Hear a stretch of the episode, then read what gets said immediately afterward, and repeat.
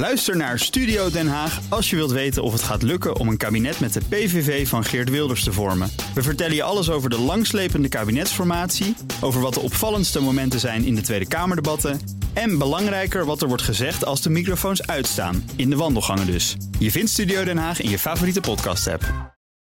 Dit is de Oekraïne-ochtend-update. Mijn naam is Geert-Jan Haan. En ik ben Bernard Hammelburg. We praten hierbij over de laatste ontwikkelingen in Oekraïne. En de gevolgen voor en de reacties van de buitenwereld. Je vindt deze podcast in je favoriete podcast-app. We gaan naar het laatste nieuws en ontwikkelingen rond de oorlog in het oosten van Europa en Oekraïne. We gaan daarover praten met Bernard Hammelburg, onze buitenlandcommentator op enige afstand. Bernard, goedemorgen. Goedemorgen. En Europa-verslaggever Geert-Jan Haan, gezellig hier in de studio. Goedemorgen, Bas. Welkom. Dank u. Afgelopen nacht, Oekraïne bestookt met Russische luchtaanvallen, met raketten. Hoorden we dat er succes werd gehaald met het Oekraïns luchtafweergeschut. Vannacht lijkt het rustiger. Klopt dat, Geert-Jan, of was het net zo onrustig? Nee, het is een stuk rustiger geweest ja. uh, vannacht. En dan, dat zie je gelijk aan de voorpagina's, ook van de websites, dat het over hele andere onderwerpen gaat. Uh, bijvoorbeeld het tegenoffensief, de scenario's, de wapens die volgens Amerika zijn aangekomen in Oekraïne volgens de beloftes. Ja. Ja, en het gaat heel veel over John Kirby, de Pentagon-woordvoerder, die gisteravond laat uh, intel over Russische slachtoffers in Oekraïne nou, bekend maakte. Dat was nogal wat. Is sinds december twintigduizend doden gevallen aan Russische zijde. Ja, en honderdduizend uh, in totaal uh, casualties. Dus dan heb je het over tachtigduizend gewonden. Ja, Kia's en Wia's. Hè? Killed ja. in action en, en, en wounded in action. Ja. Mm-hmm. Nou, en dan pak je de rekenmachine erbij. Uh, Topgeneraal Mark Milley die had in november aangegeven, in november twintig tweeëntwintig... dat er tot die tijd honderdduizend slachtoffers aan Russische zijde waren. Nu weer honderdduizend erbij. Zit je op tweehonderdduizend die niet inzetbaar zijn eh, namens Rusland bij dat offensief. Een deel daarvan is ook Wagner. Dus dat zijn eh, pittige cijfers. Kunnen we niet verifiëren, zeggen we erbij. Natuurlijk. Maar je hebt de vuistregel. Eh, als dit de top van de cijfers is, dan zou de onderkant misschien tachtig procent zijn. Nou, tachtig procent van tweehonderdduizend is nog steeds zo, aardig wat. honderdzestigduizend, precies. Dat is best veel en uh, met name, en dat zie je ook in Bakhmut, daar wordt gezegd ook door diezelfde Kirby, de helft van die twintigduizend doden, die zijn daar gevallen onder troepen van meneer Prigozhin, van die Wagner-troepen. Uh, ja. En de helft daarvan is dan weer uit de gevangenissen ja, ja, geronseld, zijn... dus de andere helft is het privéleger van uh, Prigozhin. Precies, en die mensen die geronseld zijn, dat is ook een beetje treurig, die zijn met, met, met, met, met de premisse van uh, je mag vechten en dan hoef je daarna niet meer terug in de gevangenis. Nou, dat klopt. In niet getraind, hoppakee, als kanonnenvlees naar voren. Maar Bert, als ja. we nu even naar die cijfers kijken, met de slag om de arm die Geert-Jan net maakt. Hè? Want hoe waar is dit? Maar wat zegt dat over het verloop van de oorlog? Nou, wat ik, het, het belangrijkste wat ik hoor is wat ik mis. En dat is wat gebeurt er aan de Oekraïnse kant. Ja. Want daar heeft Kirby met geen woord over gesproken. Ik ben ervan overtuigd dat de Amerikanen daar best een goed beeld van hebben. En zeker de Britten, die dat allemaal heel goed bijhouden. Ja. Dus ik heb geen idee hoor. Misschien Geert-Jan wel. Maar ook daar vallen natuurlijk enorm veel slachtoffers. En om een evenwichtig beeld te krijgen, heb je die cijfers wel nodig. Zelfs als dat er veel minder zouden zijn, dan nog is het, de, de, de, de krijgsmacht van Oekraïne is ook een stuk kleiner. Um, dus ik, dat mis ik een beetje. Um, het, in het algemeen, als dit allemaal waar is, en het zal best, ongeveer, weet ik wat, ja. wat, wat Geert-Jan ook zegt, je moet een marge nemen. Ja, dan is dat wel. Het is een barbaarse oorlog, jongens. Nou, dat is gewoon echt. Het is een barbaarse oorlog. Het is middeleeuws. Ja, het inderdaad het plat schieten. Hè? Dat, dat verbrande aardtactiek, heel Bakhmut plat. En dan en gevechten om, om, om halve gebouwen die ja, er nog staan. En dan, en, dan, en dan acht maanden vechten. Je hebt ja. Bakhmut. Ja. Maandenlang vechten om een ruïne. Ja, dat is... Het, is, het, is, het, is, uh, het is surrealistisch. Ja, en dan loopgraven, terug naar Wereldoorlog één, als we dat ja. uh, zo zien. Uh, maar toch, als je nog eventjes op die, op die slachtoffers door, uh, Bernard. Want dat is, dat is wel iets wat, wat, wat Geert-Jan net zegt. Als je nou even die optelsom maakt. Hè, de Russen hebben driehonderdduizend me- mensen gemobiliseerd vorig jaar.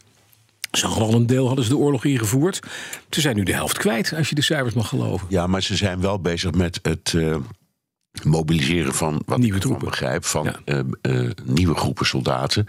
En wat ik er ook van begrijp, is dat die ook wat beter getraind zijn. Dus dat zijn, uh, nou ja, zeggen we, mensen die iets, iets beter weten hoe je in zo'n gevechtssituatie moet omgaan. Ja. Die worden dan voornamelijk gestationeerd achter de linie. Um, en die linie die wordt dan op het ogenblik ook weer uitgebreid met een hele zwik nieuwe loopgraven. Ja. En dat zou er dan mee te maken hebben dat de Russen, ook de Russen zich voorbereiden op dat lang verwachte Oekraïense voorjaarsoffensief. Ja. Eh, toch zeggen ook kenners, eh, eh, naar aanleiding van die, van die woorden van Kirby gisteren, Geert-Jan, mm. die zeggen, ja, zie je wel, de Russen zijn er gewoon aan de verliezende hand. Dat, dat eh, is undeniable. Ze zijn in ieder geval gestopt door het Oekraïense leger. En je kunt je afvragen of uh, de Russen uh, te lang zijn doorgegaan bij Bakhmut, of ja. dat ze op meerdere fronten hadden moeten inzetten. Uh, het enige is, we weten ook niet uh, wat de aanval op Bakhmut, die aanhoudende aanval aan de Oekraïnse kant nou precies nee, heeft precies. opgeleverd. Uh, in negatieve zin, want dat tegenoffensief is dat uitgebleven omdat er niet genoeg Oekraïnse mankrachten uh, klaar zijn. Duurt dat nog even, omdat er nu wel wapens ja. zijn, maar mensen, nieuwe mensen niet goed genoeg getraind zijn. Dus allerlei variabelen. Maar het is inderdaad, zoals Bernard net terecht constateerde, een barbaarse oorlog. Als je praat, hè, we hebben het over getallen van twintigduizend doden, tachtigduizend gewonden. Dat is uh, niet ja. fijn. Ander nieuws. Oekraïners wonend in bezet gebied zouden door de Russen verplicht worden een Russisch paspoort te nemen. Daar wordt binnen Oekraïne heel verschillend op gereageerd. Hoe zit dat? Nou, dan kom je ook weer uit bij een barbaarse op, uh, oorlog. Uh, want soms worden mensen dan voor onmogelijke keuzes gesteld. zevenentwintig april, toen uh, Iwan en uh, jij, Bas en Bernard en ik waarschijnlijk ook uh, aan een uh, oranje tompoes zaten. Toen ondertekende Poetin in het Kremlin een decreet. Daarin staat, woon je in Oekraïne in een gebied dat Rusland bezet houdt, dan moet je de Russische nationaliteit accepteren. Zo niet, dan mogen we je deporteren. Nou, Rusland houdt voor de goede orde zo'n honderdduizend vierkante kilometer van uh, Oekraïne bezet. Drie keer Nederland.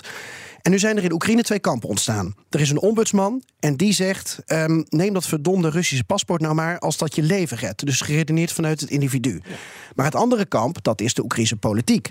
En de vicepremier, zij zegt, Um, ja, neem dat paspoort niet, werk niet met de bezetters samen en wacht op ons. En zij redeneert vanuit het algemeen belang en vanuit het draagvlak. Uh, beide kampen zijn het er wel over eens dat als je weg kunt gaan uit bezet gebied, ga dan weg. Ja. Maar hier zie je dus hoe het Kremlin de Oekraïners in bezette gebieden tot, ja, nogmaals onmogelijke keuzes dwingt. En de Oekraïne daar ook in probeert te verdelen. Ja, en dus inderdaad zegt, doe je het niet, dan ben je een verrader. En dan, uh, ja, nou Bernard, dit is inderdaad een onmogelijke keuze. Ja, dat, dat duivelse dilemma's. Ja, uh, ik, ik, ik, ik ben denk aan de Tweede Wereldoorlog. In, dit is, dit ja. is ook een beetje de ouderwetse discussie over goed en fout zijn in een oorlog. Ja. Je wordt gedwongen in een situatie waar je bijna niks aan kan doen. En die vicepremier, sorry dat ik het zo zeg, maar die heeft vanuit Kiev makkelijk praten. Dat denk ik ook. Want ja. die, die hoeft die keuze zelf niet te nee. maken. Nee. Uh, en um, uh, het zijn, ja, ik herinner me ook toen, toen do, do, in de opmaat naar de oorlog in Georgië, dat weten jullie nog precies, dan ging het over die kleine staatjes Abhazie en Zuid-Ossetië. Ja. Die zijn ook allemaal, uh, daar kregen de mensen ook plotseling allemaal Russische Russisch paspoorten. paspoorten. Ja. En, en nu denken we dat ze dat allemaal wilden. Maar toen was daar ook enorm verzet tegen. Want dat waren staatjes waarvan ja. de status nooit was vastgesteld. En dat zie je nu weer. Dus ik, nogmaals hoor, ik, uh, ik, ik, ik, ik waardeer helden. Ik vind het prachtig als je het weerstelt.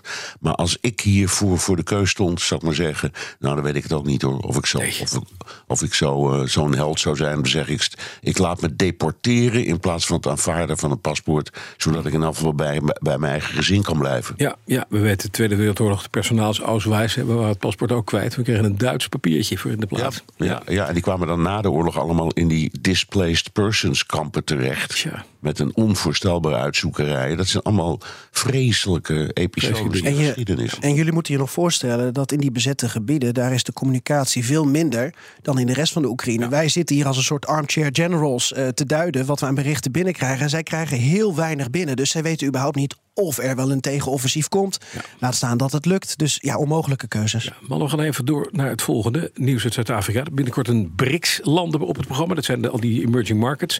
President Poetin is er ook te gast, want de Zuid-Afrikaanse zender Times zegt, het gastland heeft Poetin gevraagd om vooral niet te komen, Zuid-Afrika. Want als je dat doet, dan kan je achter tralies eindigen. Bernard. Ja, nou dat is uh, simpel. Uh, uh, Poetin is formeel verdachte van het uh, internationale strafhof. Ja. En als je dat bent, dan hebben de ondertekenaars van het verdrag, het zijn er honderdvierentwintig, waaronder Zuid-Afrika, de plicht om zo'n verdachte aan te houden als mm-hmm. hij op hun grondgebied komt. Mm-hmm. Um, nou is het ingewikkeld omdat uh, president uh, Ramaphosa, die heeft de afgelopen week gezegd, nou als dat zo is, dan uh, treden we uit dat strafhof. Uh, maar dat is door zijn collega's in het kabinet en ook in het parlement onmiddellijk heftig tegengesproken. Mm-hmm. Daar kan geen sprake van zijn, zeiden ze. Dus ze zitten met een probleem. Ze moeten het uitvoeren. Ja. Uh, het, het, het, het, het is nog nooit gebeurd hoor, op die manier dat een land die die plicht heeft uitgevoerd. Maar nu zegt volgens de Sunday Times, dus een, een Zuid-Afrikaanse uh, krant, let erop, één bron maar, die zegt ja, nu hebben ze besloten om dan maar te vragen of hij niet komt. Zou die dat inderdaad doen en overwegen?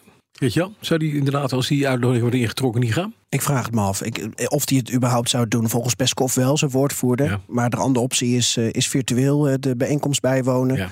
Hij reist niet zo heel veel, zeker niet buiten de voormalige Sovjet-Unie. Dus het zou ook wel bijzonder zijn als hij wel uh, zou gaan. Bovendien, als Xi Jinping daar ook is, ja, wordt hij dan weer op een soort uh, tweede rang gezet? Dat is de vraag. Ook Liesbeth Staats vind je in de B N R-app. Ja, heel handig. Luister live naar Kees en mij tijdens de Daily Move. Dan blijf je ook gelijk op de hoogte van breaking news en het laatste zakelijke nieuws. En daar vind je ook alle B N R-podcasts, waaronder de Perestrooikast. Download nu de gratis B N R-app en blijf scherp.